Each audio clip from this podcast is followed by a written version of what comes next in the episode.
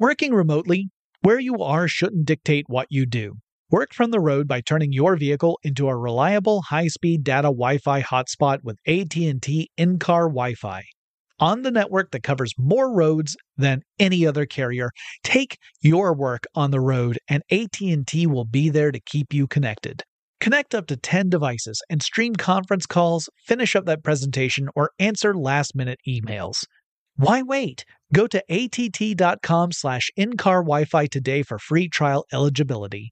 Based on independent third-party data, number of devices varies by manufacturer. Always pay careful attention to the road and don't drive distracted. Wi-Fi hotspot intended for passenger use only when vehicle is in operation. Compatible device and vehicle required.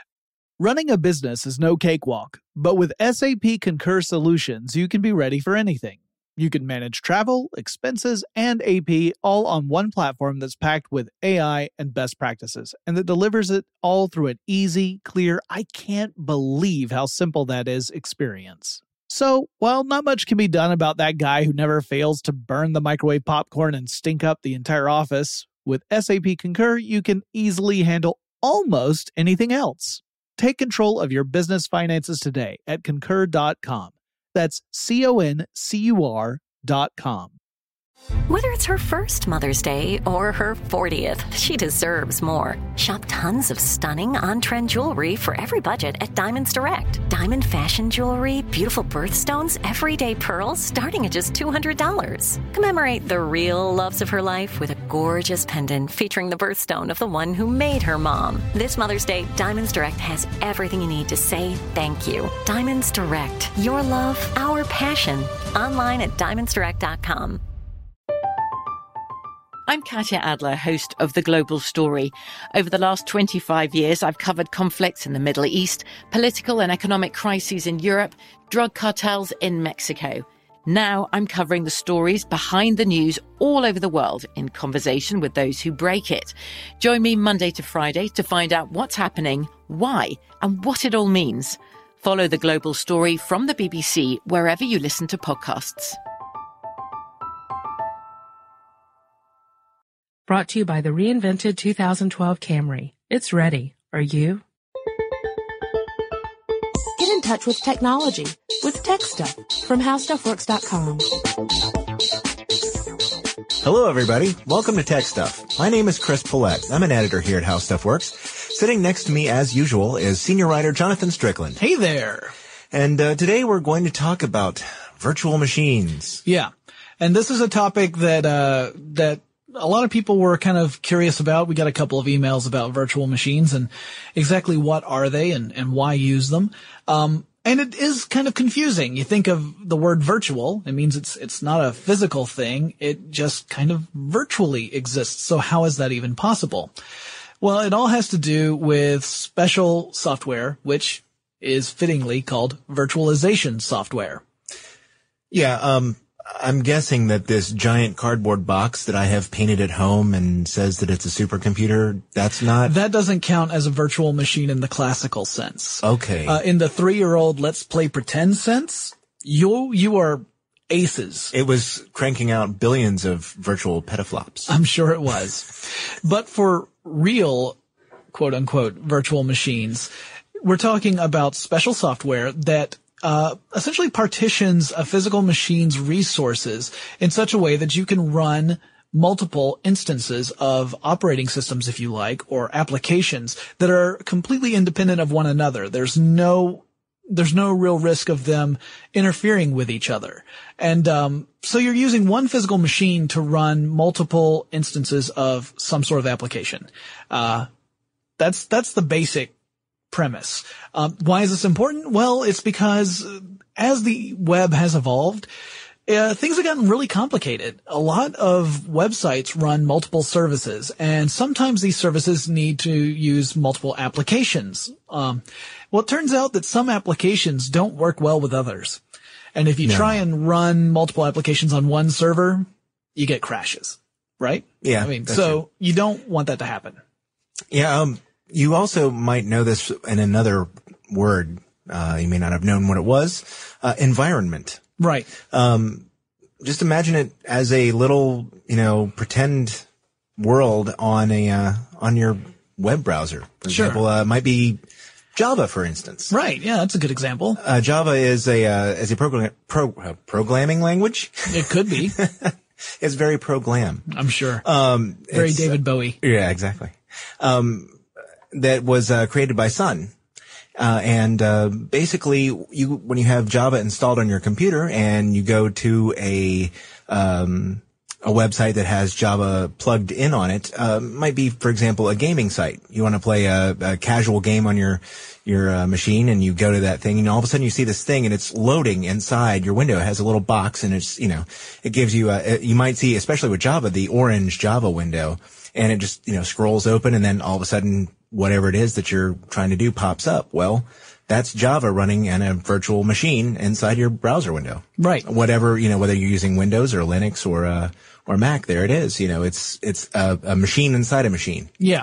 And you might wonder, well, why would you even worry about having a machine inside a machine in the first place? Well, ideally, you would have a single server for every single application that you want to run in your service. That way you can make sure that, one, no two applications are going to interfere with one another. You don't have to worry about a server running two of them at the same time. Two, if there's a problem, you can actually find out where the problem is very quickly, because if it's a specific application going down, you know which server that belongs to. Like, well, this is the server that runs process A. If process A is going haywire, you know to go to that particular server. But here's the problem, is that if you've got tons and tons and tons of applications, or you have a really large operation, like, let's say, I don't know, Google. That's a good example. Google has thousands of these servers. Well, if you do a single server per application in an environment like Google, then you would need even more space, tons and tons of space and resources, physical resources, like not just the storage facility, but, you know, your power consumption and cooling systems, things that you need to have in order to make servers run properly. But if you were to, you know, look at most of these servers running applications, you would notice that the servers have become really, really powerful. And most of them are not running anywhere near capacity. Like, a single application takes up only a fraction of the server's processing power. So you're not really using your physical machines to the extent that you need to. The solution is virtualization. If you can create a virtual partition within that machine so that it can run two different operating systems, or even two of the same operating system, it doesn't have to be different. But if it can run two of these environments at the same time, you are maximizing that server's resource use. So that way you don't have to worry about, okay, well, this server's only running at 12% capacity. The other great thing about it is that, well, that means that suddenly you don't need all this space anymore. You can run that operation with, let's say, 1,000 servers instead of 5,000 servers. You know, we are talking about huge numbers here, but the same thing applies on smaller scales. So operations that would only need 5 or 6 servers may only need 2 or 3. Now, that's the broad view of this, but there are some caveats to this. Yeah. For instance, you shouldn't max out your server. No, that's never a good thing. You're going to overtax it, and it's going to make it work even less reliably. Right. Yeah. So while it's possible to maybe create multiple virtual servers or virtual machines even on a PC, this is not just for servers. You can do it with PCs too. Even though you could do multiple ones, you have to remember, every single time you do this, you're partitioning off part of that computer's resources. Mm-hmm. So the computer as a whole has less, you know, each individual instance has only a fraction of the main computer's resources. Eventually you get to a point where, you know, you get the diminishing law of returns. You know, law of diminishing returns, I should say. You don't get enough output to justify partitioning up the server any more than you already have. Right. And, you know, that also applies to desktop computers as well. I mean, exactly. you can set up your desktop computer to, depending on what model you have, to run more than one operating system or multiple instances of an operating system.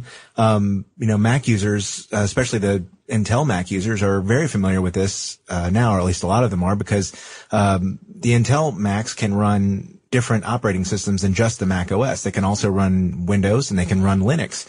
If you are so inclined, you can install all three operating systems. Of course, you have to partition the hard drive, which, you know, what Jonathan was saying before. You have to make a separate section for each of those.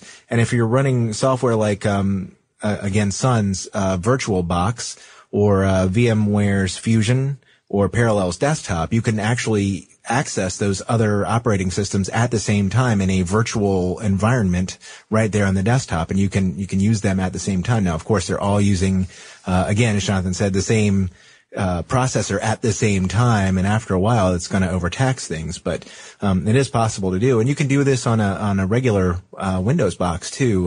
VMware also makes a workstation, which I believe allows you to run different environments at the same time as well. Sure. And there are even businesses that have made an entire business model out of this. There's one called In Computing, N as in name. I went to the Consumer Electronics Show this last year, 2009, and I met with the president of In Computing. Mm-hmm. And it was a fascinating tour of the booth. It was one of those very small booths. It's out of the way, something I probably never would have seen, but I received an email and I thought, this sounds really interesting. I'm going to take some time and go to this. And I'm really glad I did. Now, In Computing, what they've done is they found a system where you can partition up a regular PC so that you can create multiple workstations that all share that one PC's resources. It's just like the old time-sharing model on supercomputers. Now, do you have to sit there and listen to a long-winded sales pitch and, you know, maybe you'll get a free car? I didn't.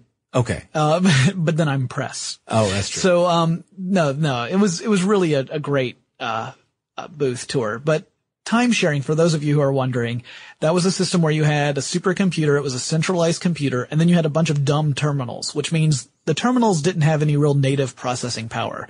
It was just an access point for the user to get access to the processing power that was in the supercomputer. So you could have multiple people working on this at the same time. Now, with the supercomputer, it was a little different. It wasn't all partitioned. It was that the computer would handle each task separately in time, in sequence. So let's say Johnny says, I need this information, and then Susie says, I need this information. Well, the supercomputer would answer Johnny's first and then Susie's, but it was so fast that it seemed like it was instantaneous, like it was all simultaneously happening at the, you know, so it seemed like the same sort of thing. Now, what In Computing does is it partitions up PCs. Mm-hmm. And depending on which series you have, like if you have the X series, I think it's the 550, I think up to 11 users can be using the same PC at the same time. Now, each person has their own monitor, keyboard, mouse, that kind of thing. But they attach to a little module, which in turn attaches to the mother PC. And then if you were to get the L series, did I say the L series? That was the X series. The L series is up to 30 users on one PC, and it runs through Ethernet cords. You connect Ethernet cable to the little module, which your monitor and your keyboard plug into, connect that to the host PC. So In Computing's idea is, well, this is a good way to bring computers into schools in developing nations, mm-hmm, where they can't necessarily afford a computer for every student, but they can afford one decent computer and then this system, which will allow up to 30 people to access that computer's resources. Now, of course, it can only run applications that aren't going to overtax that computer. You're not going to see a lot of Call of Duty being played on these terminals. But word processors, spreadsheets, that's easy. So it sounds like between virtualization and cloud computing that we may be headed into a world where there is centralized processing power and centralized applications, and people are just using dumber and dumber terminals and things like netbooks that have slower processors and less RAM, and basically trusting the cloud to handle all the applications and all the heavy lifting. Yeah. Do you really think that that's the way it's all going to go? Or, I mean, is this just sort of an application per application use, like the third world education model? Wow. What a great question. You really turned it around on me there, Paulette. But no, I have an answer for this. Okay. This is one of my favorite topics to talk about. So of course I have an answer for this. Now, of course, this is my own personal opinion about how things are going. Mm-hmm. I think the economic downturn was the best thing that could happen to netbooks, because it meant that consumers were looking at computers and they were saying, well, you know, I still need to get a computer for my son or my daughter who's going off to college, or I really need a new computer, but I can't afford to buy the latest and greatest. And yeah, that new i7 processor looks amazing, but I just can't afford that kind of computer, or that new Mac that's $3,300. Did you see that? That came out today. Is anyway, that the one with the i7 in it? Yeah. Mac Pro? The Xeon. Mm-hmm. Yeah, the Mac Pro, $3,300. Not everyone can spend that much. So they're looking at other options. Now, I think if the consumer realizes that the netbooks do not have this native processing ability and that they will really need to rely upon the cloud to get that kind of processing done, if they realize that and they're okay with that, yeah, I think this is the future. I think that mass market in general will move to netbooks and what we would traditionally call underpowered PCs. Right. You will still have niche markets that will not move to that. For instance, anyone who's doing massive media editing, they can't do that. You can't really port everything off to the cloud. Mm-hmm. Same thing with gamers. I mean, gamers are going to need to have that super fast processor and that huge hard drive and all of the bells and whistles. So that's still going to be there. Right. The question is if those markets are large enough to keep that development process going at full speed. Mm-hmm. That question, I don't know the answer to that. We're going to have to see. I'm actually kind of worried about that because it may mean that that Moore's law suddenly doesn't apply, because the incentive to always be developing at the fastest pace possible is going to possibly go away. Right. Right. But, you know, it'll all be virtual at that point. So yeah. So who will, you know, and there's actually a good point there. I mean, you're kind of smirking at me and making a joke, but that's a good, no, it really is a good point, because when you think about it, these servers that are running all the processes, they still have to be fast. Mm-hmm. So there's still a market for fast processors. It's just that market may switch to the business end, not to the consumer end. You know, it's possible too that may, Running a business is no cakewalk, but with SAP Concur Solutions, you can be ready for anything. You can manage travel, expenses, and AP all on one platform that's packed with AI and best practices, and that delivers it all through an easy, clear, I can't believe how simple that is experience. So, while not much can be done about that guy who never fails to burn the microwave popcorn and stink up the entire office, with SAP Concur, you can easily handle almost anything else. Take control of your business finances today at concur.com. That's CONCUR.com. From BBC Radio 4, Britain's biggest paranormal podcast is going on a road trip. I thought in that moment, oh my God, we've summoned something from this board. This is Uncanny USA. He says, somebody's in the house, and I screamed. Listen to Uncanny USA wherever you get your BBC podcasts, if you dare.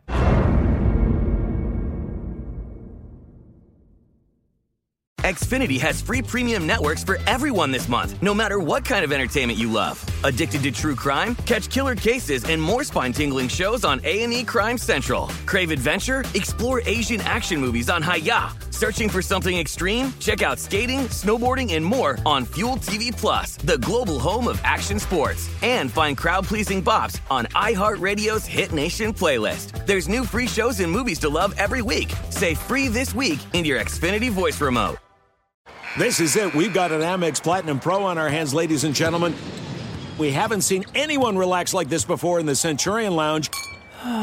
Is he connecting to complimentary Wi-Fi? Oh, my. Look at that. He is. And you will not believe where he's going next. The Amex dedicated card member entrance for the win. Unbelievable. When you get travel perks with Amex Platinum, you're part of the action. That's the powerful backing of American Express. Terms apply. Learn more at americanexpress.com/withAmex.